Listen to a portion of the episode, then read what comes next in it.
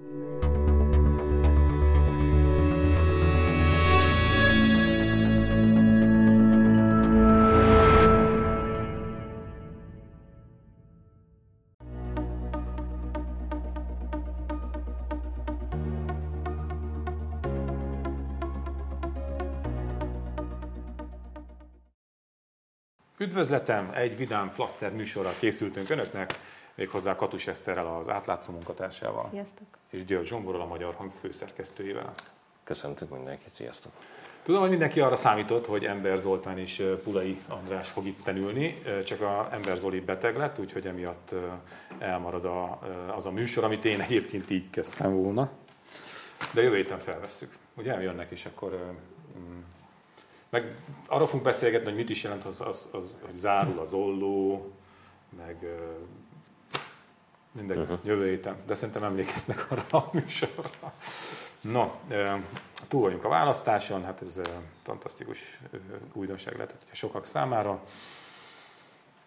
És hát, hol is fogjuk meg ezt? Beszéljünk erről az új jelenségről, ami van, ami ugye... Arról szól, hogy ott kezdődik, hogy volt ez a 20K22 mozgalom, ami a pártok helyett egyébként, ha már kedves ellenzéki pártjainkat majd úgyis emlegetjük, gondolom. Szóval, hogy helyettük megszervezte azt, hogy minden választó körbe, nem csak körzetben, körökbe is ott legyen. Hát valahol nem volt kettő, mert is például egyedül voltam, de legalább egy darab nem kormánypárti pártdelegált szavazatszámláló bizottsági tag is. Hát valószínűleg ugye 20 000 olyan emberről van szó, akinek azért a nagy része tudta azt vállalni, hogy akár az ország legtávolabbi pontjába is leutazzon egy hét alatt kétszer. Ez akkora elmebetegség volt, tehát én lementem Porcsamára, 3 órás út, oda mentem, jó napot kívánok, rám nézett a polgármester, maga az a Dévényi István, mondtam, hogy valószínűleg kezet fogtunk, felolvast, elmondtam, 3 perc volt körülbelül. És jöttél haza. És jöttem vissza, igen. Tehát oda-vissza 650 kilométer. Ja, na, és akkor... Szóval, hogy ez azért valószínűleg ez a réteg, aki ezt vállalta, ez az a bizonyos polgári réteg, amiről mi itt két választás között ábrándozni szoktunk, és választásokkor meg nem találjuk. Szóval ezek az emberek most olyan helyzetbe kerültek, és amiben eddig még nem voltak, és olyan helyekre is kerültek. És a helyzet és a hely szerintem itt összefügg. És aztán megírták a tapasztalataikat, és ezek a tapasztalatok ezek nagy részt hasonlóak voltak, mint az én tapasztalataim is. Én most erről nem fogok most beszélni, mert egyrészt holnap kötött fogás extra is lesz, meg egyébként is, meg a labba is írtam róla. Mondjuk, ha röviden össze akarom foglalni, akkor én magam személyesen egy olyan 30-40 nem funkcionális, hanem valóban analfabéta magyar választópolgárt szavaztattam le a Fideszre, mármint, hogy arra akartak szavazni, és én ugye segítettem nekik ebben, és ami nagyon elgondolkodtató volt számomra, hogy ebből a 30-40 főből egy olyan 15 az első szavazó volt. Tehát 18-20 éves fiatal emberek a nevüket nem tudják leírni. Hát a többiről, ezek után ugye el lehet képzelni, hogy milyen volt a népszavazásos kérdésekkel való bíbelődés. Szerintem vicces egyébként. Na, megírták ezek az emberek ezeket a tapasztalataikat, és erre beindult egy ilyen Uber PC, vagy tudom én milyen antihungarista mozgalom, nem antihungarista, ez hülyeség volt, szóval Uber PC maradjunk annál, hogy elnye-belnye, ezek a nyomorult budapestiek végre kitették a lábukat a körúton kívülre, és szembesültek a vidékkel, jaj, és akkor hogy lenézik, meg mit tudom én, és a többi, és a többi. És hogy nem is szabad erről beszélni, mert összemossa a fideszes szavazókat, egyébként meg ezekre az emberekre tolja a felelősség, mert nem mindenféle én nézik. De te ezen jobban berágtál, mint én, mert te valamire elmélyedtél ebben a... sztoriban, hogy mi. Én magam úgy vagyok vele, hogy én arról tudok beszélni, és arról tudtam írni a labba, amit láttam. Az pedig úgy nézett ki, hogy jöttek az én szavazóim, és minden második segítséget kért, mert nem tudtam még logó alapján se beazonosítani a Fideszt. Egyébként mindegyikük a Fideszre próbált szavazni, nem mindig sikerült, sótak jó sztori. Én nagyon belágtam, igen. Egyébként van rá több tanulm, hogy én nagyjából 2 hónappal ezelőtt megfogalmaztam, hogy nagyon pessimista forgatókönyvre számítok, ami úgy fest, hogy 2/3 van a Fidesznek, a Mi Hazánk bejut, a Kutyapárt nem jut be, Mert egyébként korábban mindig igyekeztem optimistán nézni a jövőbe, most akkor legyek pessimista, akkor ehhez képest majd meglátjuk, hogy hogy alakul. Most ehhez képest, igen, mindjárt is kitérek, ugye most ennek az lett a következménye, hogy ugye a kétharmad az bőségesen lett meg, nem csak hogy úgy éppen, hogy. Ugye most még azért a határon túli szavazók is hozzájárultak el, eredmények ugye most már ismertek. A lottószámokat illetően igen, én sokáig lottóztam. Én vagyok az a típusú ember, aki nemhogy nem nyer a lottón, hanem hogy nem talál el, tehát éveken át, tehát úgy nem talál el számot, hogy egyes sem nincs a lottón, sosem. Úgyhogy ezt így nem, de mondjuk arra büszke vagyok, hogyha ezt lehet mondani, hogy azért olyan eredmény irányát tekintve sokkal közelebb jártam a valósághoz, mint az elemzőknek azért a döntő többsége. Sőt, szinte a medián kivételvel mindegyike. Főleg a mi vendégeink. Bocsánat. Tehát én egyébként nem azt mondom, hogy nem lepődtem meg a győzelemnek a mértékén. Az, hogy ez az irány, meg hogy a Mi Hazánk bejut, ezen különösebben azért nem lepődtem meg. És mindig azt mondom, hogy egyáltalán nem érdekel engem az, hogy ki kire szavaz. Tehát, hogyha valaki hajlandó érvek mentén arról beszélni, hogy azért szavaz a Fideszre, mert azért szavaz az ellenzékre, mert. És vannak érvei. Elmondja, hogy ezt is elolvasta, azt is elolvasta, mérlegelt, és végeredményben neki azért ki, hogy inkább ez, akkor szerintem ez egy teljesen legitim dolog. Nincs ez semmi baj. És hogyha így nyer a Fidesz 6-5-del, akkor hajrá, akkor nyerjen. Csak hogy ugye egyáltalán nem erről volt szó. Tehát egyáltalán nem erről volt szó. És amiket te mondasz példákat, ezek egyébként kiválóan illusztrálják a társadalom egy részének az állapotát. Nyilván mindent nem kelhetünk arra, hogy analfabétákat vittek el tömegesen szavazni. Egyébként sok százalékot hozott ez is. De tegyük hozzá, hogyha őket nem vitték volna el tömegesen, akkor mondjuk adott esetben nem 80%-kal nyert volna abban a közöbben a Fidesz, hanem 70. Csak 70-nel vagy 60-nal. Vagy igen. Tehát nem lehet mindig mindent erre kenni. Vanok bőven bírálni az ellenzéket is, majd biztos fogjuk is. De az a mértékű manipuláció, aminek az emberek ki voltak téve, és itt leginkább ugye a véghajlában ez a háborús narratíva, hogy tulajdonképpen aki a Fidesz mellett van, az békepárti, aki pedig nem, az háborúpárti, tehát aki kimegy tüntetni az ukrán nagykövetséghez a békéért, az a háborúpárti tüntetésen vesz részt, tehát egészen vérlázító. És nem Covid, bocsánat. Szóval, hogy az én tapasztalatom az értelmiségi körökben is, tehát orvosoktól kezdve tényleg a jogász ismerősökig, hogy ezt a narratívát teljes mértékben magukévá tették. És ez arról tanúskodik, hogy itt az elmúlt 10 években olyan szintű, nem használom az agymosás szót, de olyan szintű manipuláció zajlott, hogy annak a kérésnek nem tesz eleget egy orvos vagy egy jogász ismerősöt, tehát ebbe gondoljunk bele, annak a kérésének nem tesz eleget, hogy legyen szíves, hallgassa vissza a teljes szöveget. Nem teszi meg, mert azt mondja, hogy nem érdekel. Na most ez amikor ilyen indulatból, ilyen dűből fogadják be a manipulációt, az egészen aggasztó. Bocsánat, nem akarom végigbeszélni a műsort, mert amit még felvetettél, arra majd még következő körben visszatérnék. Mármint arra, hogy most milyen pozícióba próbálják ezek a kormányközeli hódudvarban lévő emberek betolni mindazokat, akik mernek, próbálnak a valóságról valami szinten beszélni. Szokásos gyűlölet, de nem az a baj, hogy kormány holdudvarából, nem csak a kormány holdudvarából történik ez. Tehát, hogy van most egy ilyen hogy már pedig nem szabad arról beszélni, hogy... De ki mondja ezt? De ki mondja azt, aki nem a kormány holdudvarában van? Hát vannak többen. Nem a Hontandrásra gondolsz? Nem. Nem csak.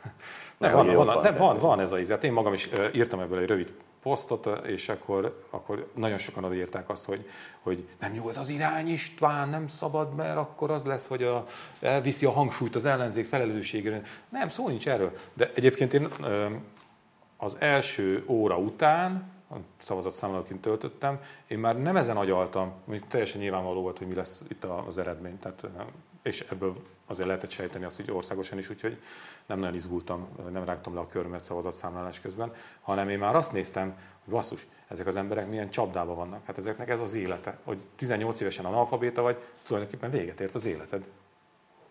Hát még a Máté Szalkai konzervgyárba is, mert utána beszélgettem sokat ott a helyeken, mert nyilván együtt voltunk, meg jókat dumáltunk.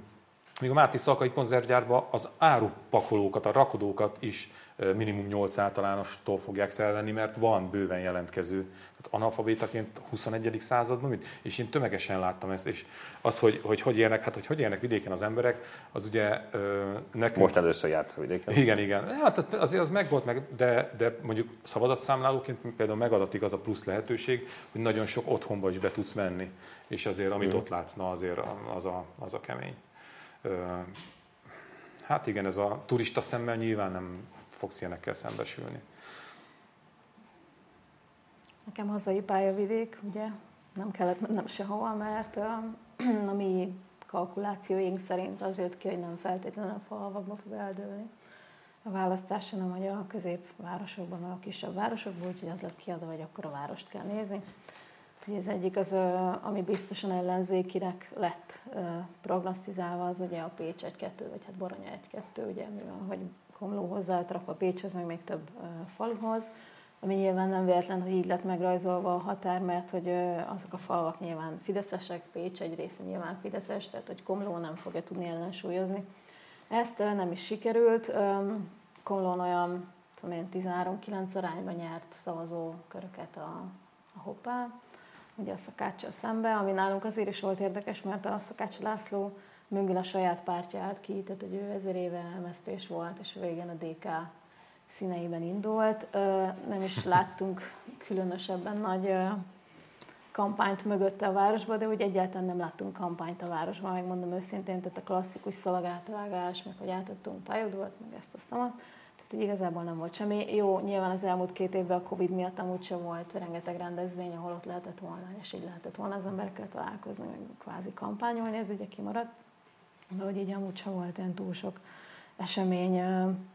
És például a plakátoknál nagyon jellemző volt, hogy talán az utolsó napokba került ki egy olyan plakát, hogy Fidesz, és akkor egy X, de hogy azon kívül, hogy mi mást kéne csinálni, vagy kicsoda, semmi. Kim volt még ugye a gyermekvédelmi plakát, illetve egy olyan plakát került ki, ami a Hoppál volt rajta, illetve a Polics József Komló polgármestere egy kék háttérrel, és az volt rajta, hogy hajrá Komló. Tehát, hogy se a Fidesz logója nem volt rajta, se a Fidesz színe, és hát nem volt nehéz nyilván kitalálni, hogy ennek az az oka, hogy 2019-ben csak a polgármester tudott nyerni a Fidesz színeiben, az mondjuk 35 szavazatunk múlott, hogy megtartotta a székét, de egyébként az egész testület az ugye mindent vitt. Tehát az összes választókörzetet egyéniben megnyerték az ellenzéki képviselőjelöltek. És már gyartatok rajta, hogy hova tűntek a ti szavazók? Nem a ti, hát az ellenzéki szavazók? Számolgattuk mi, hogy 8763, tudom pontosan, annyival több szavazatot kaptak összesen 18-ban az ellenzéki jelöltek, mint a Hoppá, és 40%-kal vagy 41-en nyert. Tehát, hogy látszódott, hogy akkor tényleg az volt, hogyha összefogtak volna, és egy jelölt van szembe, akkor annak nyernie kellett volna. És ez kellett volna, hogy legyen. De ahogy országosan eltűnt 800 000 1 millió szavazó, ellenzéki szavazó valahogy, ez valahogy Komlón is eltűnt. Hát szerintem Jobbik szűnt meg, kvázi, nem? Tehát, hogy ha megnézzük azt, hogy ki ért el a korábbi eredményéhez képest pusztítóan vackot, az a Jobbik. És hát kinek a farvizén tudott volna feljönni a Mi Hazánk, hanem a Jobbikén. Tehát, hogy semmi, tehát hogyha végigmentél Komlón, egyszerűen semmi választási hangulat nem volt. Tehát ami meg volt 18-ban, hogy érezted az embereken, meg így hirtelen megindultak, amikor ugye azt hittük, hogy az ellenzékek megindultak, aztán kiderült, hogy nem. De hogy így, hogy azt gondoltuk, hogy így mennek, mi néztük nyilván az adatokat, ahogy jöttek, 11 órás, stb. 15 órás, hogy most akkor mi változik, de hogy a tendencia nem változott, ugyanazok voltak, nagyjából ugyanannyian mennek el szavazni, tehát hogy így nem láttál semmit, ami arra utalt volna, hogy most nagyon fideszes győzelem lesz, vagy nagyon ellenzéki, mint hogyha így mindenki elengedte volna ezt az egészet, és így mentek volna. Én már akkor láttam, vagy akkor lehetett szerintem előre tudni érezni ezt nyilván a komlói felületeken, ahol az emberek megvitatják a dolgaikat helyben, hogy milyen a hangulat, hogy érzed-e, hogy lesz a kormányváltás, hogy ki vannak-e akadva, hogy örülnek-e a Fidesznek, hogy van-e konfliktus egyáltalán, hogy beszélnek-e róla. Semmi nem volt. Ugye mi 18-ban szerveztünk vitát, jelöleti vitát, amit nagyon sokan néztek online. 19-ben is szerveztünk vitát, és ezek mind hatottak, tehát hogy mind a közérdek, vagy a közügyek iránt elkezdtek érdeklődni az emberek, mert amúgy nyilván a két választás között nem szoktak vele foglalkozni, de legalább választás előtt szoktak, és most semmilyen nem jött vissza. Tehát, mint hogyha abszolút teljesen mindegy lett volna mindenkinek, hogy mi lesz, tudták, hogy elmennek, leszavaznak a békére, vagy a nem békére, vagy nem tudom, mi volt a fő ok, és így is lett. És amit említettél, hogy sok volt az első szavazó, nem tudom, hogy nálunk mennyi volt, de én pont belefutottam egy ilyen csillogó szemű, hosszúhajú kislányba, kijött be a kisboltba, mutatta ugye a kis... amit adnak. Kitűzőt, igen. Én is osztogattam. És akkor mondtam, hogy hát gratulálok, hogy de jó, hogy elmentél szavazni, tényleg tök jó, meg minden, és akkor mondta, hogy hát igen, hát persze elmegyek, meg hát nem akarom, hogy a gyerekem buzi legyen. Mm-hmm. Nem kell megszűnni. Szép gondolat. Az a 100% biztos, hogy nem szöld meg a gyerekedet, akkor biztos, hogy nem lesz buzi. Nem? Egyébként, de erről beszéljünk már, hogy miért ráktál be, mert nem beszéltük, hogy miért ráktál be ezen a mozgalmon, hogy izé, hogy volt mocskos szájú. Ha már Jobbikot emlegetted, ez a vidékpártja vonal, hogy ez azért most borzasztóan hiányzik. Tehát nincs kisgazda párt igazából, és abba az űrbe, ami keletkezett, ugye most oda a Fidesz benyomult minden tekintetben. Mert ugye azt látjuk, hogy extrém módon érvényesül az, hogy az emberek biztonságra várnak, biztonság.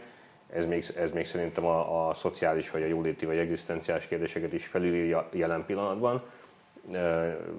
Nyilván nem egy gazdasági válság közepén vagyunk, hanem egy szomszédunkban dúló háborúnak a közepén, meg a egyébként létező migrációs válságnak, aki tudja melyik stádiumában.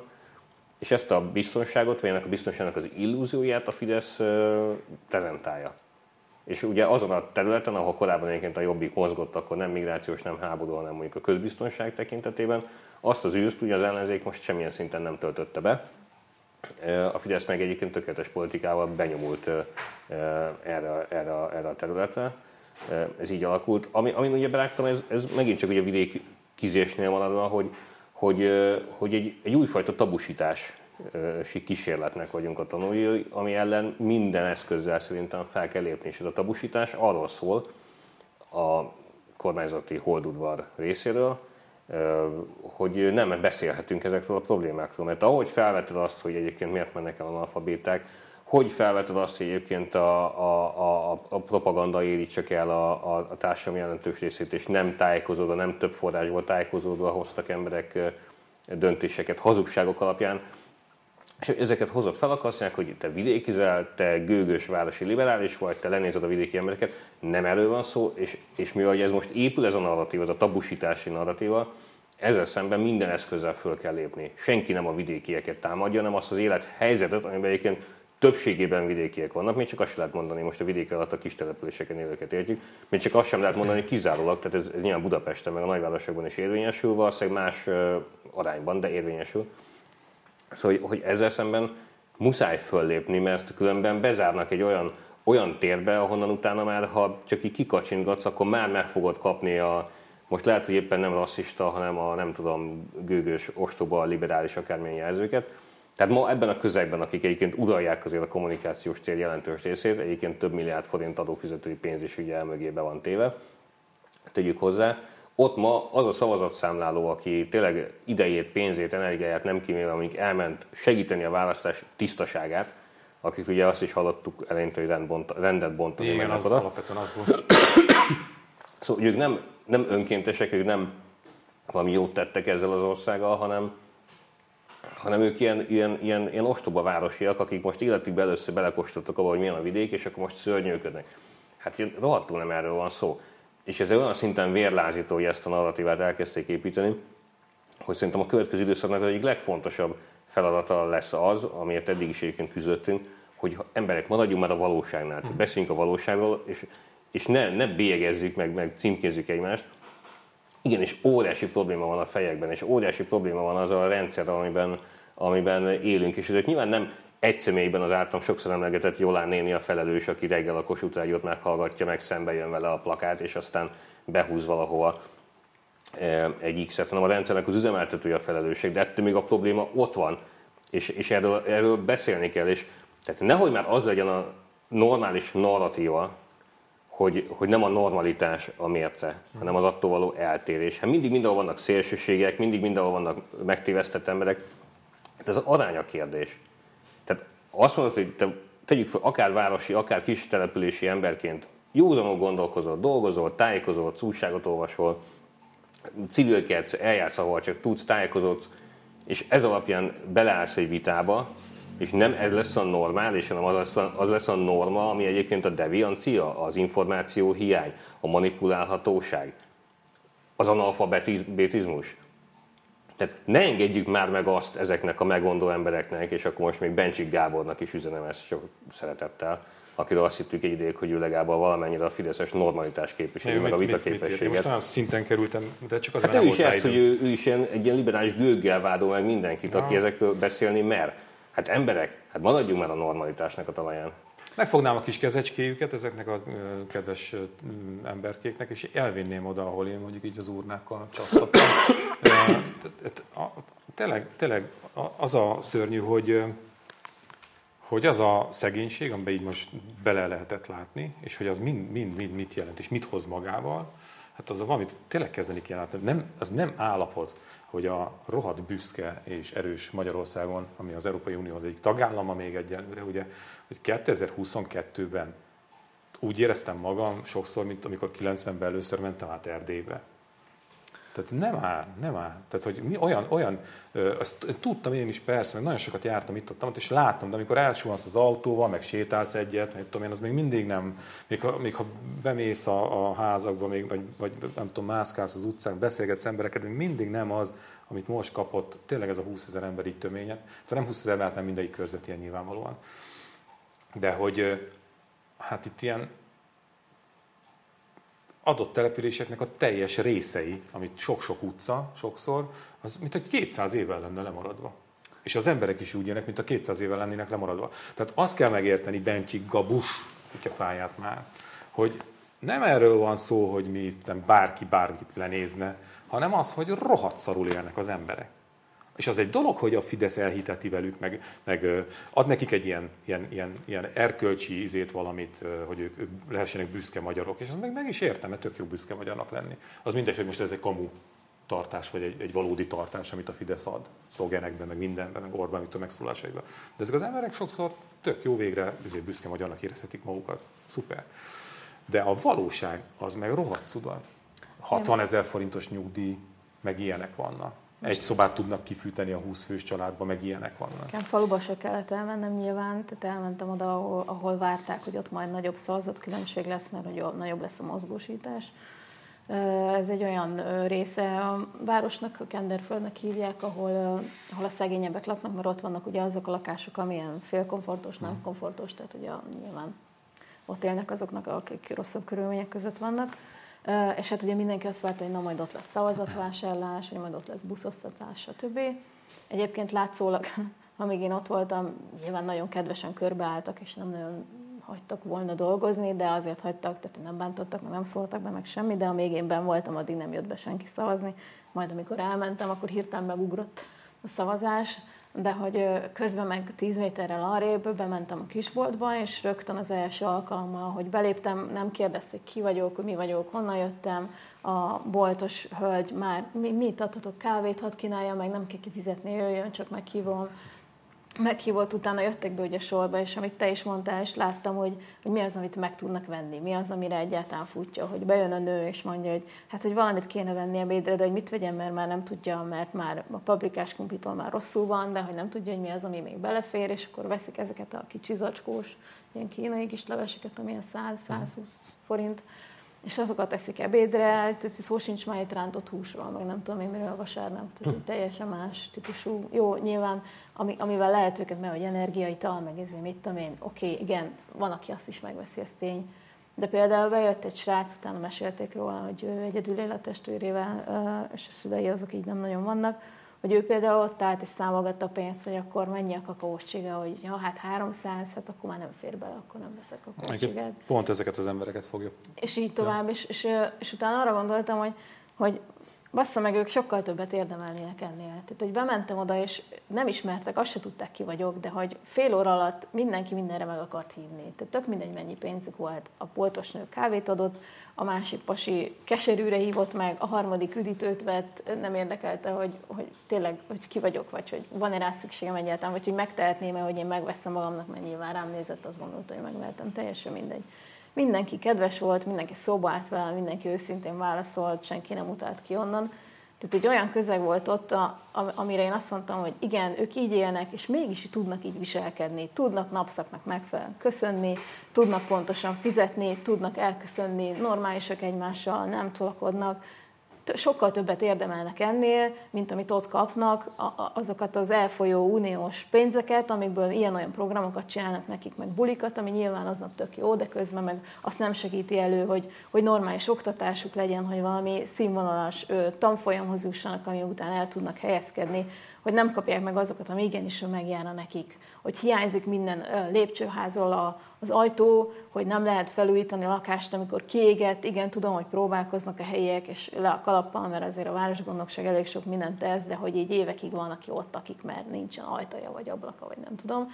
És ezek az emberek, akik ilyenek, sokkal többet érdemelnek ennél, mint amit jelenleg kapnak. És ebben felelőssége van a sajtónak is, és én sokat gondolkoztam azóta az elmúlt pár napban, hogy ülök ott a gép előtt, és nézem, hogy megint ki mit nyert, és már előre tudom, hogy melyik Mészáros cég, vagy melyik NER cég, melyik kormányközeli cég mit húzott be, tudom, hogy hány milliárdért mit fog csinálni, és arra gondolok, hogy minek írjam meg, mert semmi értelme nincsen megírni. Egyszerűen úgy sincs következmény, és nem arról van szó, hogy ki kire szavaz, hanem arról, hogy azokon a pozíciókon olyan emberek ülnek, állnak, polt, a bíróságokon, az alkotmány, a kúrián, stb. Akárhol, ahol ennek nem lesz következménye, és amíg nincsen büntetőjogi következménye semminek, addig az emberek is csak azt fogják látni, hogy ez mind lehet, hogy ez mind belefér, hogy belefér a lopás, hogy belefér azt, hogy elsikasztjuk a pénzt, hogy elköltjük a pénzt bármi másra, mint amire kéne. Nekik meg így is mindig rossz volt, nekik tök mindegy, hogy ki van, hogy az ellenzék van, vagy a Fidesz van, nekik mindig szar volt, és mindig szar lesz. És akárhányszor mész, mindig ezt hallod. És igenis az újságírók olyanok, mint egyébként most az ellenzéki politikusok is elkövették ezt a hibát elég sokan. Oda mennek, megjelennek vidéken, újságírók is oda mennek, megjelennek vidéken, sziasztok, aztán holnap elmennek, senki nem maradott, csak a Fidesz. Mert a Fidesznek ott van a közmunkája, meg ott van a parka, mit tudom én, a szélén a Kondi Park, amíg építenek most, meg a rekordtámpálya, meg a nem tudom, az az egyetlen, aki ott van, a Fidesz, senki más nincs ott. Egyébként kaptunk is egy e-mailt egy Somogy megyei polgármestertől, egy kis települési polgármestertől, aki magát abszolút konzervatívnak vallja, régi Fidesz szavazónak, aki már 10 éve nem szavaz egyébként a Fideszre. Tehát ő a polgári Magyarország egyik árvája ott a somogyi végeken. És ő is erről ír egyébként, hogy egyébként az ellenzék például az elmúlt 10-12 évben semmilyen szinten nem jelent meg azon a településen, míg a Fidesz ugye minden erővel be tudta hálózni ezeket a kis településeket is, meg az ott ülő embereknek a lelkét is. Ezek azért nagyon, nagyon tanulságosak. Nekünk az biztos, hogy mint újságíróknak, vagy mint Magyar Hangnak a következő évek egyik legnagyobb küldetése lesz, hogy így a társadalom megértését azt még nagyobb erővel kíséreljük meg. Eddig is nagyon sokat jártunk vidékre, mert sokat foglalkoztunk vele, de ezt még mélyebbre kell menni. Akár itt az eredmények ismeretében ezt boncolgatni kell. Mert én megint csak azt hangsúlyozom, hogy persze azt a jelenséget, hogy a szegény emberekkel, a kiszolgáltatott emberekkel, a közmunkásokkal, az analfabétákkal mindent meg lehet csinálni, ezt most is boncolgattuk, meg ezt mindig azt megírtuk, ezt a részét talán azt sejtem, hogy ezt a részét értjük, a legelső mozgatórugóit értjük. Azt, ami ezen túl van, mert ugye beszéltük, hogy eztől 80% a Fidesz, de mi van az 50 és a 80 között?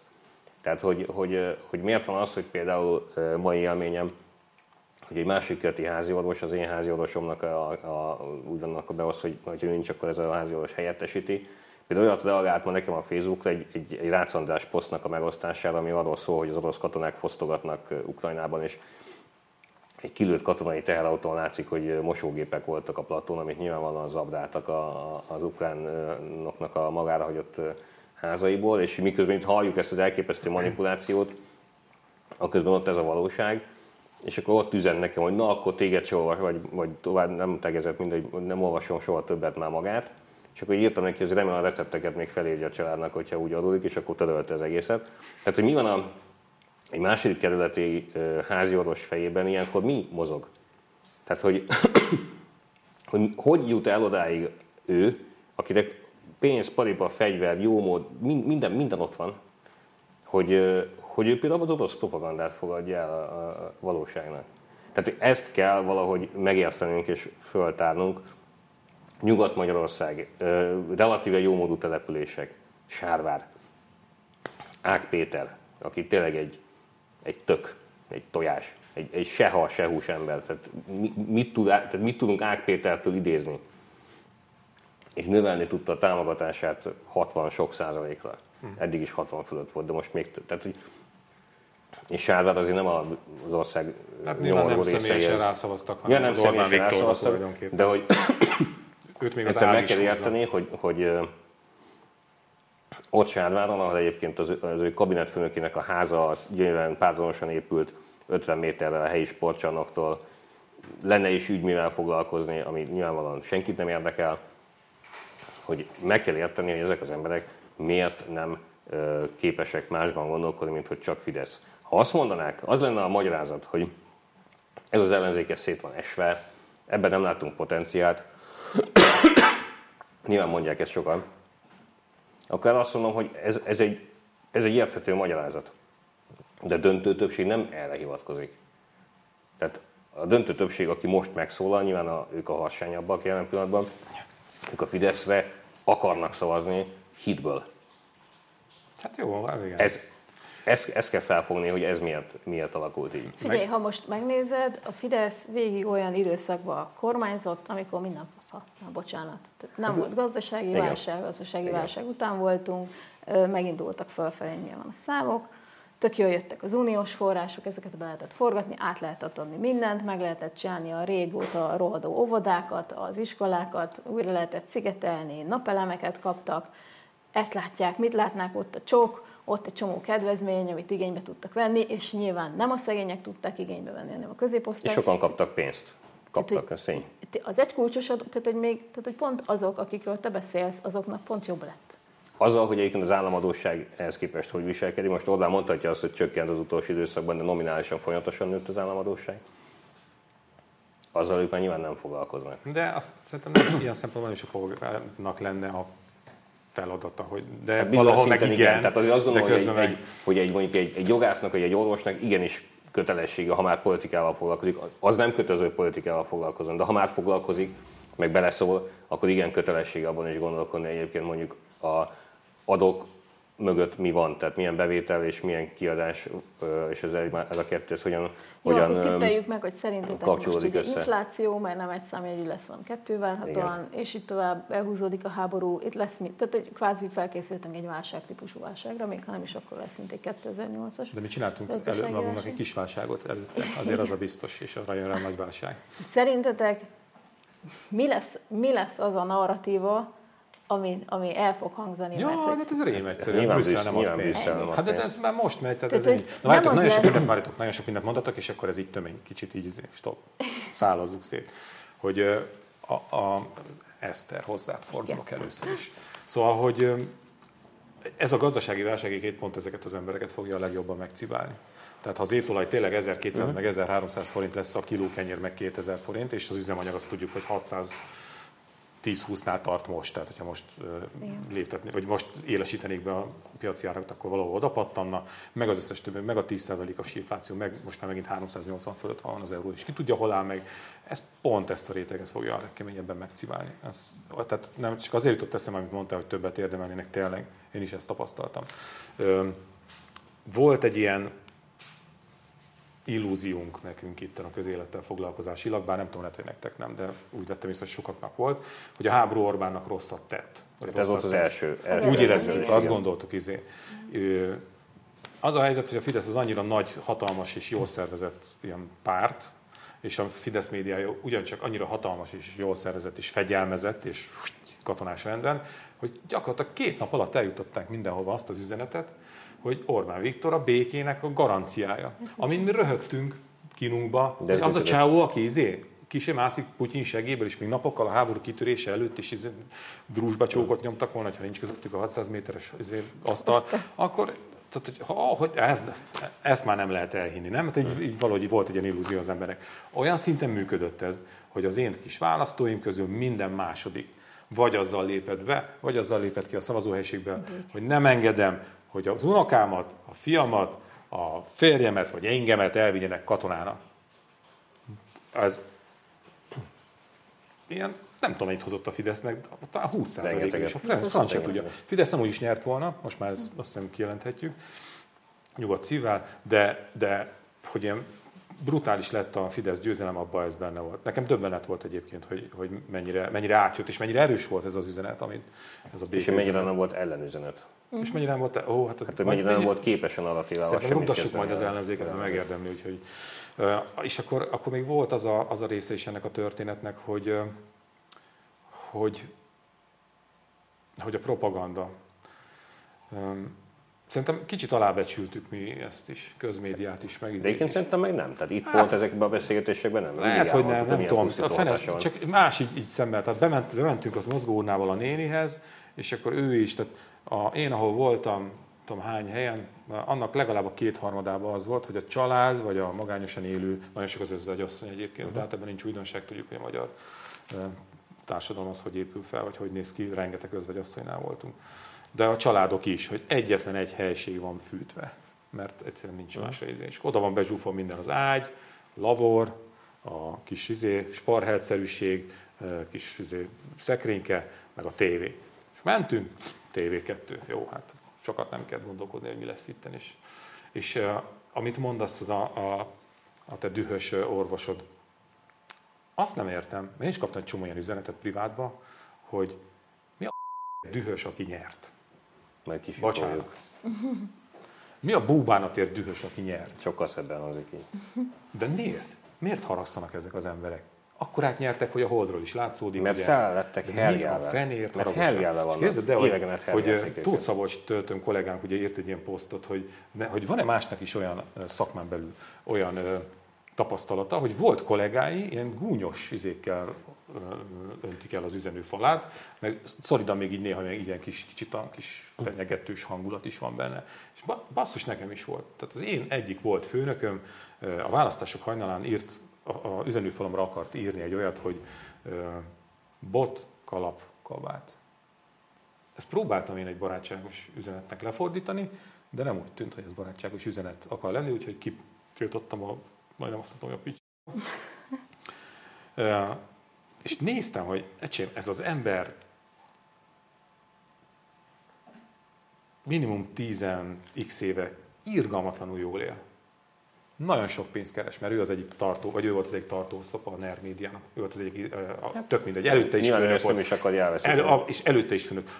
De mi a franc szükség van arra neki, aki egyébként egy vén ember, hogy engem megfenyegessen? Mert primitív. Ettől jobb. Mert egyébként itt tartanak kulturáltságban, meg civilizáltságban. Itt tartanak. Mindegy, elgondolkodtam. Ezek az emberek korábban munkásőrök voltak, meg a vörös csillag volt a szemük helyén. Tehát ezeket szeretem a legjobban. Egyébként is ez fiatalabb generációban is van. Hát nem egy embert látok a Facebookon most, hogy személyesen nincs igazán kapcsolatunk. Akkor a gyurcsányista volt a 2000-es években, hogy tényleg vörös csillag, tényleg így villogott a szeme helyén. Akkor a fideszes most, és úgy ott pózol a aktuális fideszes potentáta, mint a húzat. Tehát ezek 10 év múlva lehetnének megint akármicsodák, hottentották, és tök mindegy nekik. Na, és még egy bocsánat. Amit mondtál, Eszter, az is nagyon fontos ez, hogy ennek a rétegnek gyakorlatilag tök mindegy, hogy ki van hatalmon, és ebbe ez nagyon-nagyon nagy igazság. Tehát, hogy én nem, ahogy jöttek ezek az emberek szavazni, én nem azt láttam, hogy itt szervezett szavaztatás folyik. Szó nem volt erről. Ezek az emberek hittel, lélekkel próbáltak szavazni a Fideszre, ugye nem sikerült sokszor, de azért megtettük, amit megköveteltem, azzal próbáltunk segíteni tényleg. Ezeknek az embereknek gyakorlatilag akármilyen kormány van, ezt a réteget ott hagyják az út mellett. Ettől kezdve ők a stabilitásra fognak szavazni, és arra a pici többre, amit kaptak, mert ugye megemelték a közmunkás izét. Tehát igenis, ezek az emberek úgy érzik, valamivel jobban élnek. 1, 2. Orbán Viktor azt mondta, hogy béke lesz, és benne látják a garanciát, hiszen ő a miniszterelnök, tehát nem fogják elvinni őket katonának. 3. Miért szavaznának másra, amikor soha senkitől nem kaptak semmit, Fidesztől meg végül kaptak valamit. Ennyi. És működik a dolog, mert miért nem működne? Tehát, hogy... Ja, és még egy nagyon fontos dolog, bocsánat, azt szerintem azt nagyon, mert én is beszéltem többször arra, amikor jelentkeztem szavazatszámlálónak, hogy azért kell menni, hogy tiszták legyenek a választások, mert ugye korábban azért voltak ilyen szervezett utaztatások, meg egy-egy, nem sok, vagy nem minden helyen, egy-egy húzósabb körzetben, vagy választókerületben olyan, hogy hirtelen ugrott meg a szavazóknak a száma, és hirtelen lett ugye nagy a különbség a izék között, tehát ott is voltak, lehet, hogy valaki esetleg kiadta az információkat, hogy épp hol tart, és ki volt szavazni, ki nem volt szavazni, ugye nem, ez a bizonyos címjegyzék. Én és nagyon sokan mások is, mert ilyen, rengeteg ilyen visszajelzés volt. Mert ugye persze könnyű szemlézgetni, amikor ilyen nyomorult körülményekről írnak ezek a szavazatszámlálók, de nem csak erről írtak. Arról is írt majdnem mindegyikük is, ez volt az én tapasztalatom is, hogy én olyan emberekkel találkoztam, akik mindent megtettek azért, hogy ez a választás ez gördülékeny legyen, és tiszta legyen, és tisztességes legyen. És köszönöm nekik, hogy engem tök hamar befogadtak, de mondjuk engem mindenki szeret. De hogy ez volt a tapasztalása másoknak is. Hogy itt szerintem ez nagyon fontos, hogy volt ez a legenda, hogy mekkorákat csal a Fidesz, meg mit tudom én, így meg úgy. De nem ott csalt szerintem, nem a izékben, nem a szavazatszámláló bizottságokban, hanem ahogy vitték a szavazókat, igen, de... meg a manipuláció. Csak mégis volt egy kicsit ilyen rossz íze ennek a dolognak, hogy na majd jönnek Pestről ellenőrizni minket a dolog. Ez hál' Istennek, ez, én ebből semmit nem éreztem. Hogy ezt szerintem nagyon fontos kijelenteni, hogy ha én magam is többször úgy beszéltem, mint hogyha ez ilyen általános jelenség lenne, akkor most szórok a fejemre mindenfélét, és megkövetem azokat, akiket megbántottam, mert a tömeges tapasztalat az volt, hogy akármilyen kis választókerületben is mindenki erőt megfeszítve azon dolgozott, hogy ez a választás tisztességes legyen, és a korábbiak is, úgyhogy én köszönöm is tényleg elnézést, hogyha korábban valakinek belegyagoltam a bármiébe. De bocsánat, ha ismétlem magam, még egyszer azt mondom, hogy ezek az esetleges csalásokat, amiket eddig sem bent a választóhelységben követtek el, hanem előzetesen mondjuk a lefizetésekkel, a bejelentésekkel azokra határmentén, ezek azért voltak, ezt azért ne vitassuk. Ezeket hámozzuk le, és mondjuk koncentráljunk olyan térségekre, ahol ezek nem számítanak. Akár Pest megyére, a legjobb példa ugye az, hogy Szentendre Pilisvörösvár térsége brutálisan megnyerte ugye Vitályos Eszter a fideszes jelölt, de még egyébként ugye Szél Bernadett is elvesztette azért azt a körzetet, ugye az a Solymár, Budaörs, Budakeszi térsége, és ha nincs Budaörs egyébként, amit azért Szél Bernadett húzott be, ugye az egy liberálisabb, nagyobb település, akkor ő is brutálisan kikap, tehát azért arra a körzethez tartozó kisebb településeken is, de mondjuk Solymár központjában is olyan körök voltak, ahol azért 60-30 voltám az eredmény a fideszes javára. Tehát az, hogy a vége az csak 3,5% lett, az mondjuk leginkább Budaörs, meg Nagykovácsi, tehát egy-egy ilyen úgymond gyűjtmentekkel teli nagyobb településnek idézőjelben köszönhető. Szóval ezeket érdemes megnézni. Tehát, hogy mondjuk egy relatíve jómódú budai agglomerációban lévő településen, egy nyugat-dunántúli településen minden ilyen manipulációs, tehát effektív a csalást jelentő manipulációt lehámozva, és nem 80% lett, de 60 lett. Na ezt kéne megérteni, hogy miért lett 60. Erről kell most nagyon-nagyon sokat beszélni, mert a csalás része az, igen, fel kell tárni, meg kell írni, ki kell beszélni, meg kell szüntetni, de ez ennél bonyolultabb rész az a másik 20-30%, ami önszántából lelkesen elment, és a Fideszre szavazott szemben. Mert azért, mert szerintem a Fidesz mindenkinek ad valamit. Mindenkinek adott valamit. És most nem csak pénzre gondolok, hanem talán fontosabb az, hogy eszméket adott, értem, hogy hitet adott, értem, hogy de most küldetést adott. De ez nagyon fontos dolog. Igen, jó, ezek nagyon fontosak. Akkor mondjuk mi lesz akkor, ha nem jönnek az uniós pénzek. Igen, okay, egyrészt ez az már másik történet, de most ez a történet. István, annyi botrány volt. Értem én, nem hat a korrupció nagy tömegekre. De hogy még az értelmiségi rétegre, tényleg egy budai agglomerációban élő emberre, hogy egyáltalán nem ütötte meg az a rettentően sok korrupciós ügy, az a rettentően sok visszásság, az a stílus, a borkai ügy, a szájjelügy. Hosszasan lehetne sorolni. Az, hogy eljárás alatt lévő emberek, akik minden más demokráciában egyébként már börtönben ülnének, azok az emberek szavazhattak arra, és biztosították a kétharmadat az új köztársasági elnök megválasztásához, hogy ezek az ügyek semmit nem hatottak, nem Porcsalmán, Budakeszin. Igen, na, ez viszont drámai. Már elmondtad a választ, azért, mert semmi következménye nem lett. Onnantól kezdve, hogy valaminek nincs következménye, az olyan, mintha nem is lett volna bűn. Tehát, hogy nem csináltak semmit. Ja, hát a Szijjártó jaktozott, egy oligarha jaktozott. Hát ez a magánügye, lépjünk tovább, nem történt semmit. Máshol ezért le kellett volna mondani a külügyminiszternek. Jó, de én szakmányba tudnánk sorolni, de minden nap történik valami, ami miatt valamelyik kormánynak le kéne mondani. Ha ez mindig úgy jön le, hogy ennek nincs következménye, mert ez kvázi nem bűncsek, mert ezek szerint nem az, hogyha minden mehet tovább, meg ez nem történik. törvénytelen, akkor miért kéne, hogy ezen kiakadjon? Ez az egyik, a másik meg szerintem az, hogy akkor, hogyha netán valakinek mégiscsak csesztette a csőrét, akármelyik fideszes történet, akkor fogta, így átfordította fejét az ellenzéki oldalra, és azt mondta, hogy jó, és visszafordult. Na ezt a narratívát én meg tudom érteni. Ezt én megértem, csak akkor mondja ezt. Csak amikor tényleg ötödször mondom, bocsánat, a jómódú Buda környékén élő értelmiségi nem ezt mondja, hanem a háborúba visznek, meg a mit tudom én, és nem érdekel engem a korrupció, amikor mondod neki, de hát azzal én nem foglalkozom, mert az eszmék, meg a...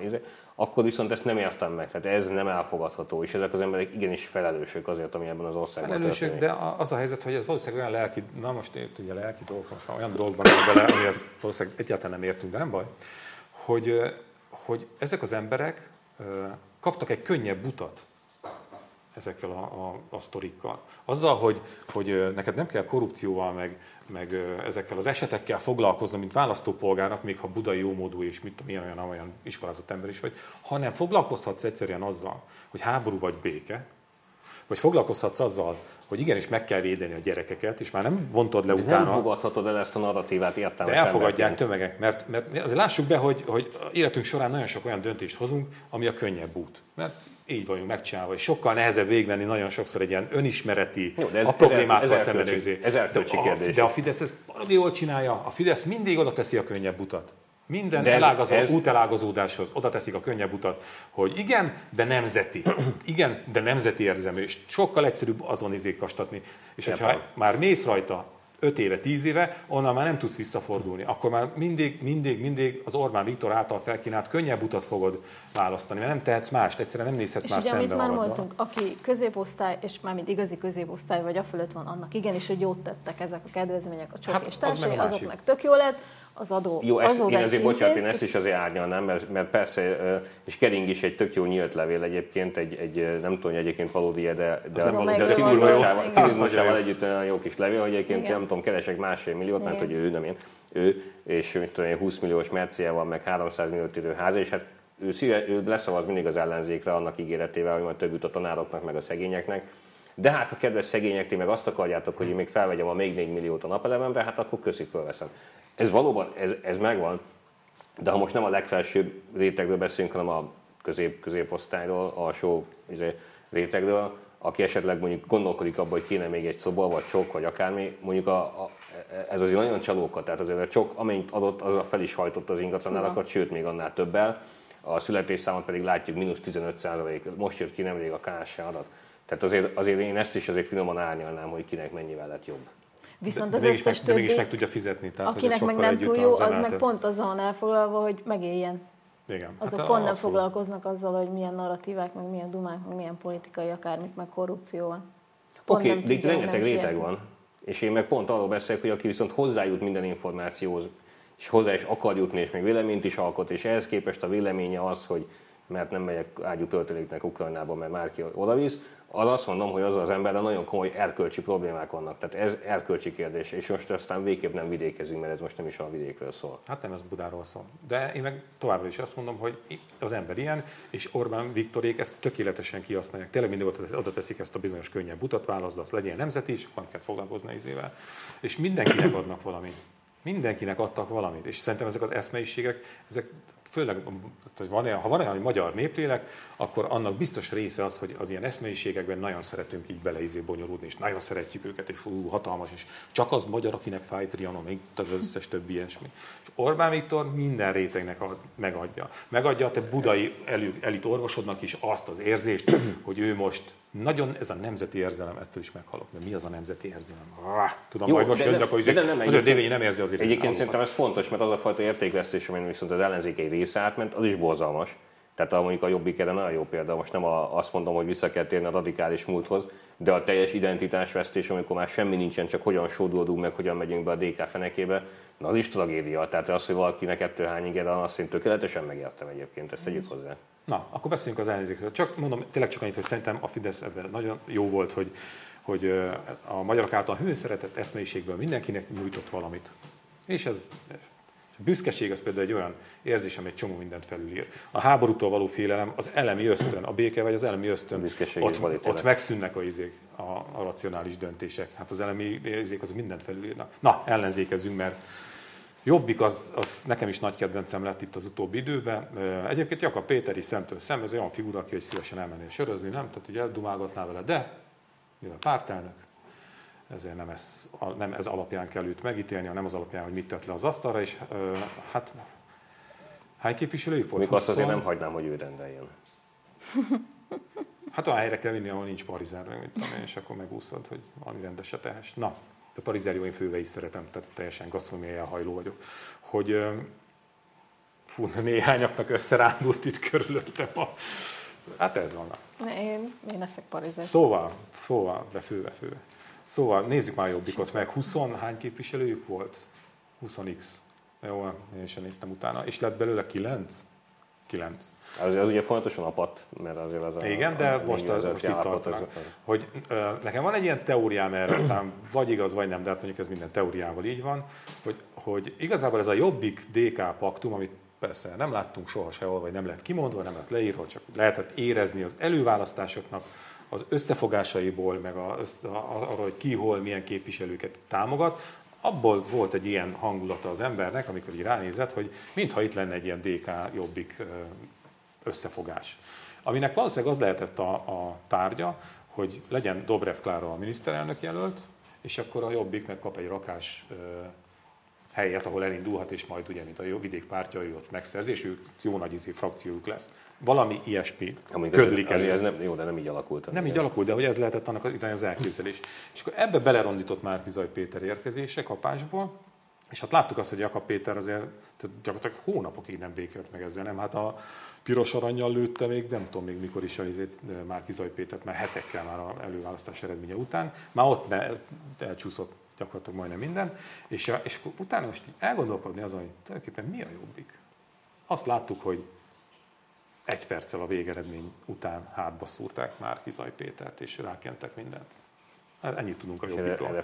Ezen kívül mit tudom még a Jobbikról? Mit mond a Jobbik? Kinek szól a Jobbik? Mit állít a Jobbik? Egyébként tele van még mindig zűrös figurákkal, akik úgy döntöttek, hogy nem a mi hazánkban, hanem itt próbálnak szerencsét. Mi a Jobbik? Tehát meg tudjuk fogalmazni? De tényleg, hogy hol raknátok ezen a bizonyos palettán, ha már kell? Én ezt onnan közülíteném, itt erről hát ilyen kínunkban nevetve beszélgettünk itt a kollégákkal, hogy aztán Szerető Szabolcs meg is írta egyébként egy álláspontban, hogyha majd így 50 év múlva visszanézi valaki egy akkori elemző, vagy nem tudom, egy történész, hogy milyen nagy ügyek voltak mondjuk 2020-as évek elején Közép-Európában, bedobok egy olyan szót, hogy aszály, ugye? Tehát mondjuk leszek kenyérre rendesen, meg egyébként a gazdák sorsa. Beszélt itt valaki erről, néhány elvetemült, nem tudom, metodológuson kívül, hogy itt van a háború a nyakunkban, hogy itt van egy olyan kérdés, hogy 10 éven belül jelen állapotok szerint Paks egyet le kell kapcsolni, tudom, meg lehet hosszabbítani. És akkor, tehát most csak egy pár ilyen ügy. És akkor ugye ehhez képest miről szól a közbeszéd, de a gyerekek potenciális átoperálásáról. Tehát ezt mondta, hogy ezt valaki jól olvasott, akkor nem fogja szerintem érteni, hogy ezek itt megőrültek, vagy itt kik laktak akkor itt Magyarországon, én 100 évvel. Olyan lesz, mint a Ne Nézz Fel című filmsztória. De tényleg, és akkor ehhez képest itt van az ellenzékünk, amelyiknek igen, és akkor tudjuk, hogy a komoly narratívákat nehéz átadni, meg az eszméket, meg stb. De hát azért valami fajta tudás és eszmeiség és háttér és narratíva kell legyen egyébként. Nyilvánvalóan a Fidesz ezeket addig a szintig legyártja, ameddig erre neki szüksége van. Tehát mondjuk például van egy markáns állásfoglalása arról, hogy mit kezdjünk az atomenergiával. Azt mondja, hogy kell Paks 2, kedves orosz barátaink, gyertek, csináljátok. Most más kérdés, hogy már Orbán Viktor is elismeri, hogy ez ilyen állapotában nem tartható ugye a határidő. Na mindegy, de az ellenzék mit mond? Ugye olyanokat bedobtak, hogy majd legyen olyan népszavazás. Az LMP nem akar atomerőművet, az MSZP azért valószínűleg inkább akar, a Jobbik is talán akar, de ugye amikor megkérdeztük legutóbb is a Jobbikot arról, hogy például mit szeretnének az atomenergiával, amikor bedobta a Sződi Attila, ugye a korábbi államtitkár, hogy akár például a franciákkal is el lehetne kezdeni párhuzamosan tárgyalni, hiszen nem csak az oroszok tudnak atomerőművet építeni, hogy mi az álláspont, és annakat mondtak, ugye, hát, hogy majd megnyerjük a választást, és akkor megnézzük a szerződéseket, és magyarán mellébeszél, teljes mellébeszélés. Nem volt arra a koncepció, hogy igen, valóban a franciákkal, az amerikaiakkal, a koreaiakkal, a japánokkal az oroszokkal, az akárkivel, vagy mivel fogunk tárgyalni, semmi elképzelésük nem volt erről, mondjuk a Jobbiknál. És ez egyébként baj. Mert az, hogy ki tudja alakítani egy olyan narratívát, amit majd eladsz, megint csak idézőjelben, senki ne olvassa vissza a filmet, eladsz majd Jolán néninek, ahhoz azért kell rendelkezni bizonyos alaptudásról, mind a társadalomról, mind a szakpolitikáról. Vagy majd lefordítasz valamilyen nyelvre, a megfelelő társadalmi rétegnek célozva. De ez az alaptudás, ez az ellenzék jelentős részében, és most nem Holoda Attiláról beszélek mondjuk energetika ügyében, hanem mondjuk éppen a Jobbikról, teljes mértékben érezhetően hiányzott. És még csak az a baj, hogy még az igény sem volt meg arra, hogy legyen meg egy olyan narratíva, hogy majd egy esetleg egy győzelem esetén megfelelő szaktudással felvértezve az embereknek el lehet mondani. Nem volt ez meg. Hát ez sem. Jobbiknak nem is ez volt szerintem a szerepe. Számunk kérni ezt rajtuk, sose ez volt a szerepe, hogy ők nem tudom milyen víziókat fognak majd az atomenergiáról. Vagy nem bármilyen. Jó volt, de akkor mi a Jobbik szerepe? Azért korábban voltak, lehet ezekkel vitatkozni, de azért mondjuk például, hogy legyen bentlakásos iskola, lehet most ne bontjuk ki, messze menő oktatáspolitikai vitákat folytatni, ez jó vagy nem jó, de valamit mondtak, most már semmit. Ja, nem kívánok a Jobbikra nyilatkozni. Jó van. Köszönjük szépen. Én azon rögtön, hogy beszélgetünk itt kollégákkal, hogy ugye ilyenekről beszélünk, hogy a Jobbik szavazótábora megszűnt, elporlat, a Jobbik lassan megszűnik minden. Mennyivel másabb lenne ez a beszélgetés, hogyha még 10 évvel ezelőtt zajlik le, nem? Akkor azt mondanánk, hogy elporlatt a Jobbik szavazótábora. Wow, yeah. Örülünk neki, de végre nincs ez egy gárdisták. Én annak idején engem kiküldtek Jobbik gyűlésre, amikor még vona volt, meg még indult az egész Jobbik, meg teret hódított, meg minden. Ott más nem volt nagyjából, bocsánat, de cigányozás. És a cigányozás azzal akkor lehetett egy csomó szavazatot hozni, mert akkor olyan problémák voltak. Válság volt, mindenkinek rossz volt, igen, voltak problémák, volt bűnözés, volt olyan típusú, amire ráfoghattak. Egyébként az nem cigánybűnözés, nem szegénybűnözés, de tök mindegy. De ezeket szépen el lehetett mondani, mindenkinek tele volt a töke, és ezért mindenki, aki úgy érezte, hogy ez egyetlen úgy, hogy itt rendet kell rakni, és erre a Jobbik alkalmas, az a Jobbikra szavazott. Egyébként félig off, beszélgettünk ugye sokat ott a Korcsalmán, hogy egy kicsit tartanak ám attól a nem nyomorban élők, hogyha beüt a válság és olyan lesz, mint amilyennek kinéz, akkor hogy fog kinézni egy település, mert hogy egyszerűen a betevőt akkor is meg kell teremtenie azoknak az embereknek, akiknek nincs, hogyha már pénzük sincs rá, ha már elinflálódott az egész, ha már nem lehet, ha már tényleg, akkor is kell majd enniük valamit, úgyhogy van egy ilyen kis... És akkor kiderül, hogy megy rendet rak. Mit okoz az, hogy annyi rendőr elhagyta a pályát ugye az elmúlt években, mert rengeteg rendőr elhagyta, és egyszerűen nem találnak elegendő számban újoncokat a helyükre. Most csak egy apró felvetés. Ezekkel az ellenzéknek ugye minimum egyrészt tudnia kellene megyei szinte, regionális szinte, település szinte lebontva, hogy ott például hány rendőr hiányzik, meg nem csak rendőr, mivel házi orvos és stb. De még esetben hány rendőr hiányzik. És ahhoz, hogy egy vitaképes legyen, most az más kérdés, az Orbán nem vitázik, de az, hogy is vitaképes legyen, ezek az információk ugye rendelkeznie kellene. De az a baj, hogy azt láttuk, hogy ezt a telepmunkát tényleg nem végezték el, és valószínűleg fogalmuk sincsen, hogy most oda ledobnád a teljes ellenzéket Porcsalmára, és akkor így, na akkor tessék ellenzék elmondani, nem lózungokat, hogy mindenkinek jobb élet kell, hanem ténylegesen hány rendőr hiányzik, hány szakápoló hiányzik, stb. Hány, és ezt miből oldod meg? Most ezt a munkát nem végezték el. De egyébként ott helyben sincsenek, tehát annyira szépen látszik, hogy ahol van helyben valami minimális szellemi elit, valami értelmiség, aki még próbálja, vagy azt mondja, hogy figyelj, nektek nem ez kéne, nektek lehetne jobb, itt vannak a távlatok, suli kéne, járjatok iskolába, írassátok be a gyerekeitek, ne így nőjenek fel, hogy ti, ne a közmunka legyen, hanem legyen előttük perspektíva, tanuljanak tovább, tanuljanak szakmát, érettségizzenek, menjenek egyetemre, stb. Ezt helyben valakiknek folyamatosan kellene mondani, ott kéne, hogy legyen valaki, de nincsen ott már senki. Tehát, hogyha most Komlóról indulunk ki, Baranya második legnagyobb város, most már csak 23 000-en vagyunk, vagy nem tudom, szellemi réteg az, akinek ez lenne a dolga, az értelmiség, az egyszerűen már nincsen ott. És ez egy város. Na most hányan fognak megsértődni? Nem tudom.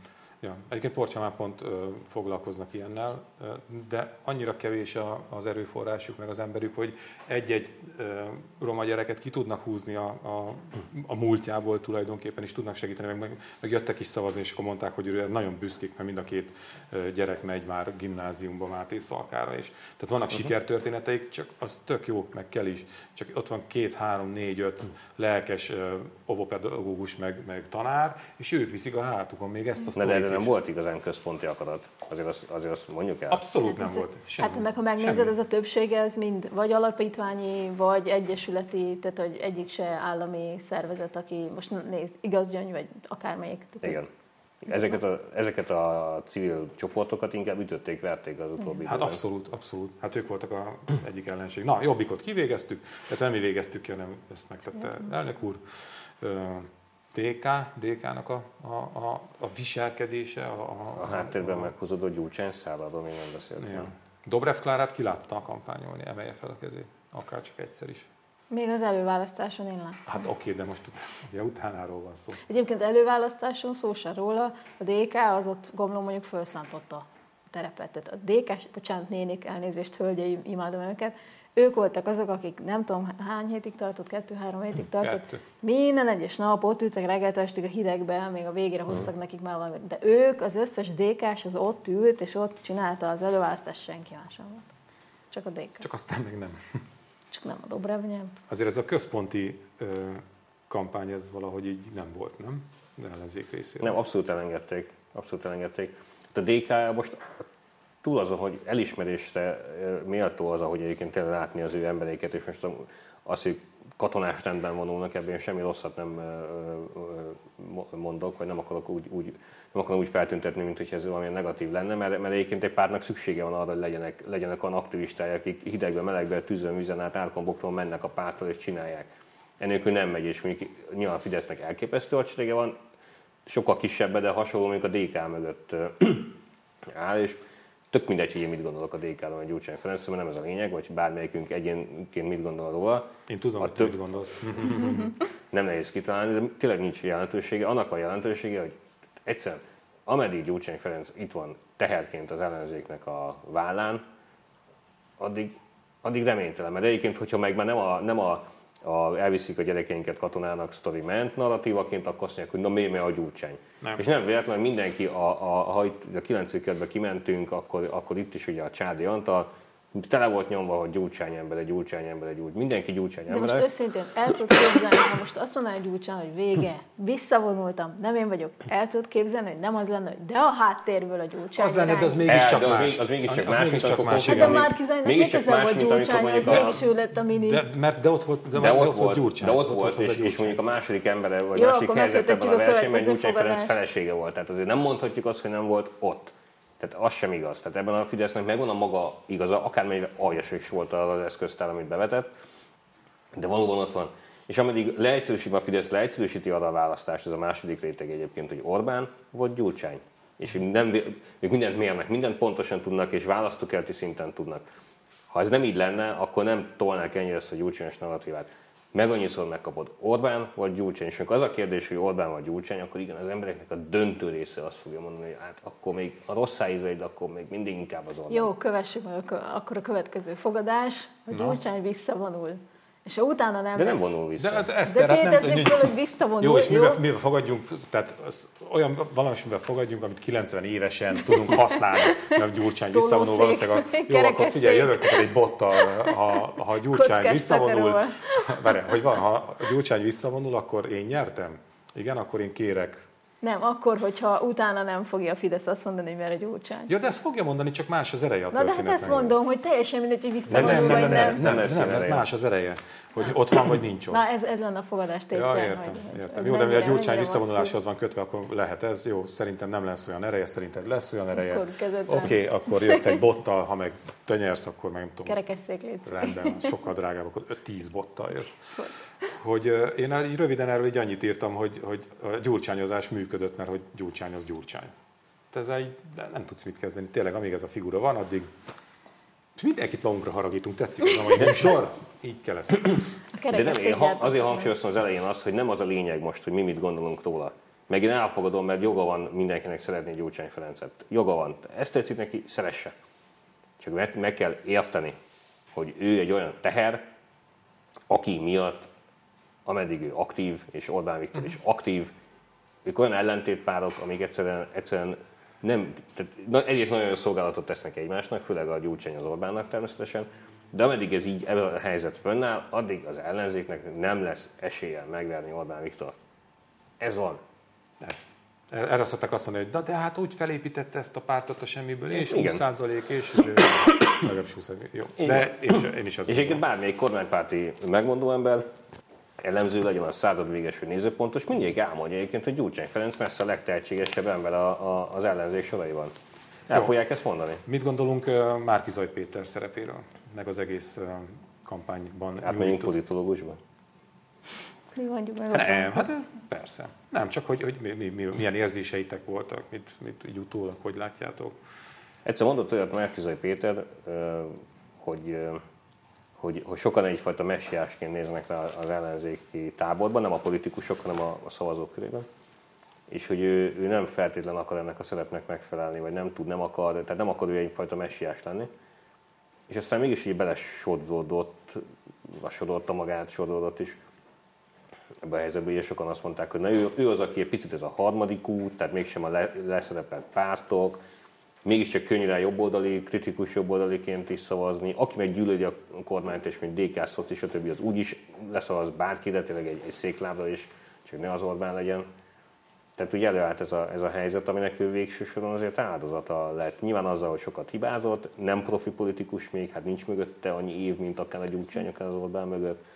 Az ellenzéki pártot kiforoltak mögüle, és az is bebizonyosodott, hogy az a fajta ilyen cizelláltabb, mélyebb gondolkodásmód, amit egyébként nagyon sokszor rosszul adott elő, de amiben az szerepel, hogy a kereszténység, a nagycsalád, a NATO-val való együttműködés, mint olyan, amit ugye valószínűleg az emberek 90%-a nem ért, és nem tud, és nem is érdekli, és belehal mindent, amit nem kéne, hogy ez nem működik. Nyilván ezt most már valószínűleg is jobban sejti, vagy gondolja. Az ő egyik, mondjak róla valami rosszat, nem fogadta meg a tanácsokat. Nem fogadta meg azokat a tanácsokat, hogy beszéljen kevesebbet, rövidebben, egyszerűbben. Az újságírók, tudósítók is mindig fogták a fejüket, hogy most hogyan írjon le, amit mondott, mert olyan szinten csapongott, ha csak úgy hallgatod, nem is tűnik fel, de hogyha lenne írva az, hogy pontosan a mondatokat hogyan dobálta egymás után, hát abban egy elképesztő kuszaság volt, nagyon sok esetben. És ezt nem lehet csinálni ezen a szinten már. Tehát itt fel kell nőni ahhoz, amit tehát lehet azt mondani, hogy Orbánék aljas módon működtetik ezt a gépezetet, meg hogy minden centire, vesszőre ki van számolva, meg hogy ez a szerencsétlen már, bocsánat, idézőjelben, mert nem tud fel elmondani egy beszédet papír nélkül. De ezzel együtt ott azért mindenki van találva a vesszőig. Ez van, ezen a szinten ez már így működik, és ennyit hibázni nem lehet, meg ennyire nem hallgatni a jó szándékú tanácsadókra. Az milyen már, hogy amit Márki-Zay Péter elmondott a Partizán műsorban, és amire épült ez az egész békeháború kampány, azt tegnap Orbán Viktor elmondta a nemzetközi sajtótájékoztatón. Ugyanazt, öcsém. Ez nagy pillanat volt. Ez az egészen kapcsolatban az a jelenet, hogy ott áll a családjával, sehol senki, az kemény Donátonna, volt. Meg a Karácsony igen. Volt Hajlandó. Szerintem ez egy pont jól tükrözte azt, hogy egyébként mennyire álltak mögötte a pártok. Persze. Szerintem egész eddig működött az összefogás, amíg mindenki azt gondolt, hogy az ő embere lesz a miniszterelnök jelölt, és onnantól végig. Meg azért minél több embert, képviselőt küldjünk be a frakcióba, mert azért annál több lóvé lesz. És a helyzet az, hogy most azok az emberek, akik leginkább felelősek azért, hogy az ellenzék olyan, amilyen, meg úgy szerepel, ahogy, azok az emberek most döntően szépen mind begyalogoltak azért. Nem túl nagy számban, de azért a krémjük begyalogol szépen a parlamentbe. Azok a frakciópénzek, amik járnak ezek után, és ilyen súlyos, sok 100 millió forintról beszélünk itt a 4 év alatt, azok azért meg fognak érkezni, ebből nagyon sok család jól fog élni, és azt mondják, hogy hát tulajdonképpen elértük a célunkat, nem? Ben vagyunk, pénz lesz. Majd a választók előbb, hogy utóbb csak megcsinálják helyettük a melót. Kit érdekel. De tényleg. Tehát néztem ezt a fotót, az is egy-két nappal a választások után jelent meg, amikor ott állnak a pártelnökök, és néznek a kamerába, és az az üzenet, hogy most jön az igazi összefogás. Hogy most már olyan összefogás lesz, hogy beszarsz.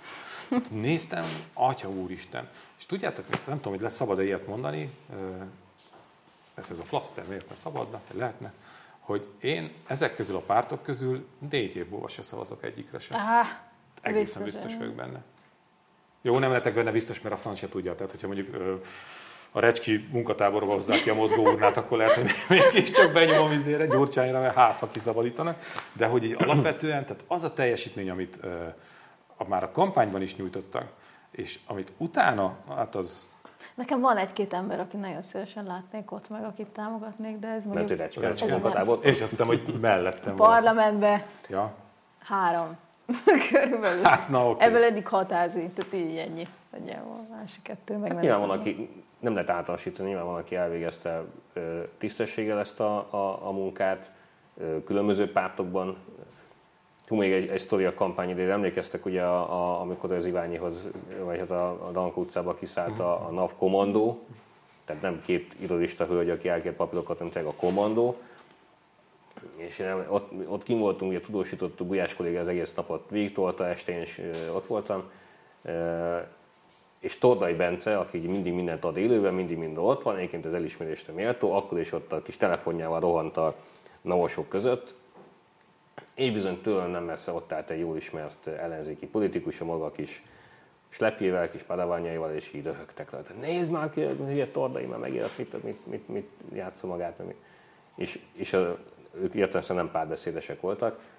Tehát amikor azt látod, hogy az egyik ellenzéki párt ember ki éppen kiröhögik azt, hogy egyébként van egyszer ember, aki az ellenzékből éppen teszi azt, ami ilyenkor a dolga, na azért az elég fájdalmas. Nyugtass meg, hogy ez a figura nem jutott be a parlamentbe. Nem, ő máshol van, mert egyébként viszonylag magas pozícióban. Jó van meg. Jó van. Köszönöm, hogy megnyugtattál. És akkor ezek után miért várnánk, hogy akárki leszavazzon az én ellenzék? Én abszolút semmi ilyesmit nem várok. Hát én megkaptam Szilágyi Gyuri bátyánkat, úgyhogy az is jó volt. Na. És a fradisták kifütyülik a székely himnuszt mindeközben. Tényleg? Lemaradtam. Jégkorong. Ja? Miért?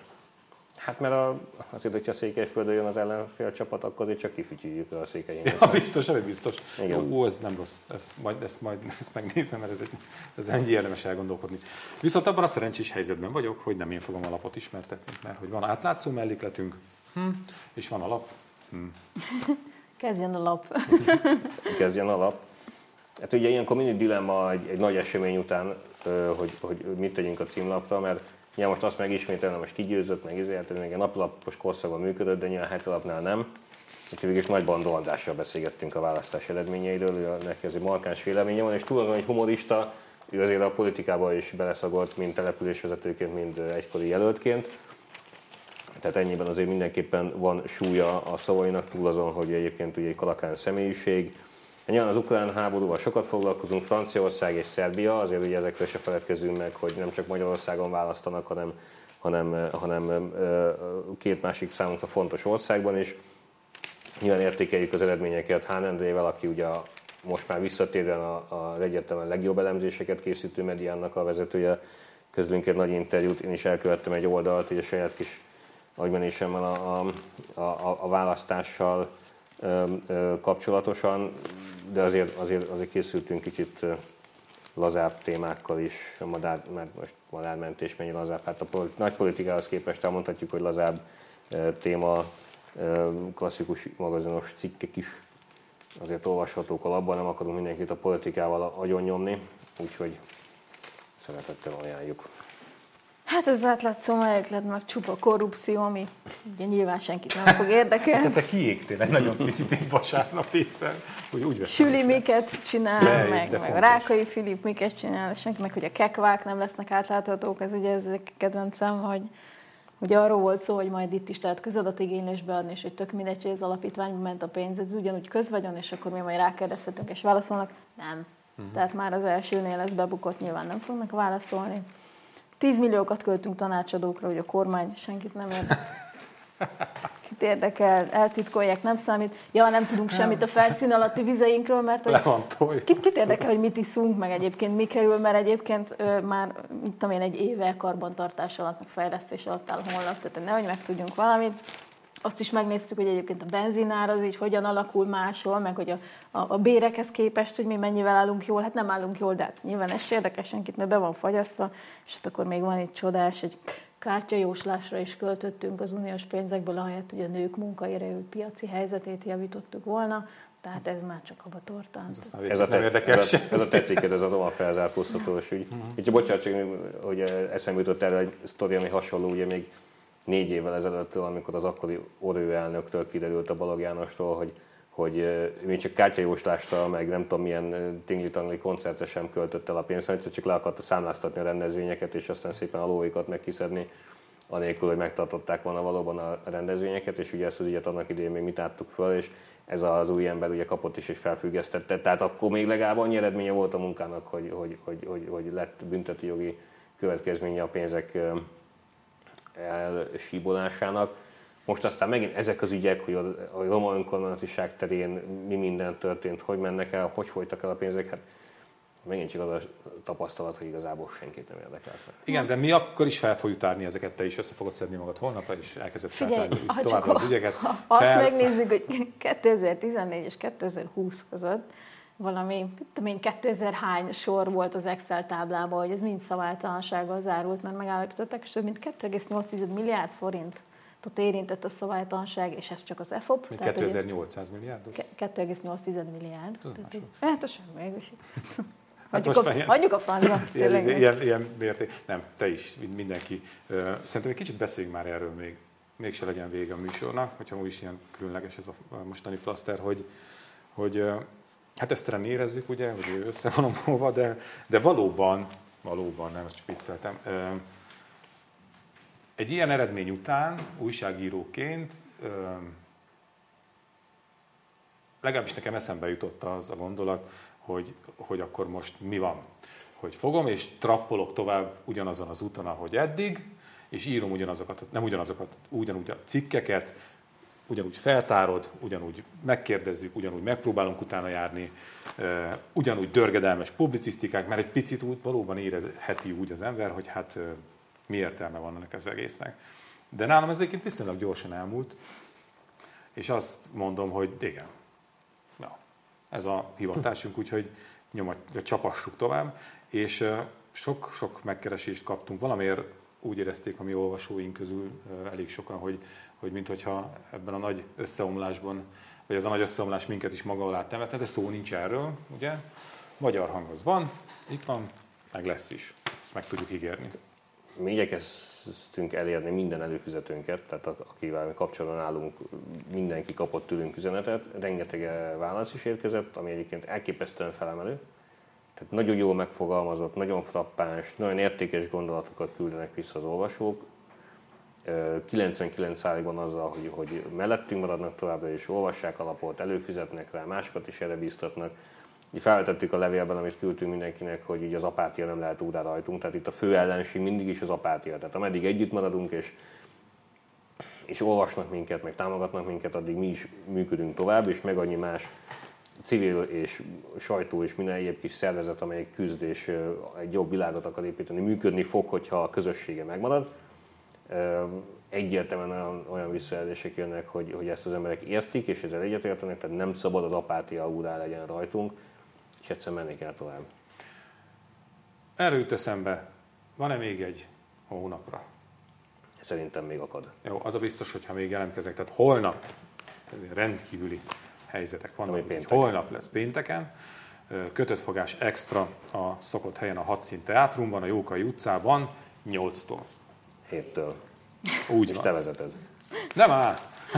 Azt a kúva, mit tudnak az ember? Már azért megérte. Még mielőtt a főnököm meghallgatja és lecsesz, természetesen az átlátszó is marad, és folytatjuk tovább a munkát. De már sőt, még az adó 1%-at is gyűjtjük keményen, mert hogy az az egyik alappillére, amivel ugye működni tudunk, ez nekünk egy nagyon fontos bevételi forrásunk, mivel hogy politikusaink nincsenek, akik fizetnének minket, úgyhogy az adó 1%-ot nagyon örömmel fogadjuk a továbbiakba is.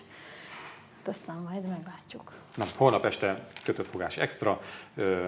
Konok Péter, Csintalan Sándor, ezek szerint én, mint műsorvezető, Lukácsi Kati és Kéri László, igen. Úgyhogy Katira kíváncsi vagyok, hogy milyen hangulat van. Biztos nagyon vidám lesz. Én is azt gondolom. Sanyi is az lesz szerintem. Na, jöjjenek, nézzék meg, hogy milyen lesz a csapat. Köszönjük szépen, hogy néztek minket, köszönjük szépen, hogy vesznek minket és olvasnak minket, köszönjük szépen, hogy támogatnak minket, és köszönjük, hogyha holnap is eljönnek az extrára, mert az is egyfajta támogatás. Köszönjük. Sziasztok!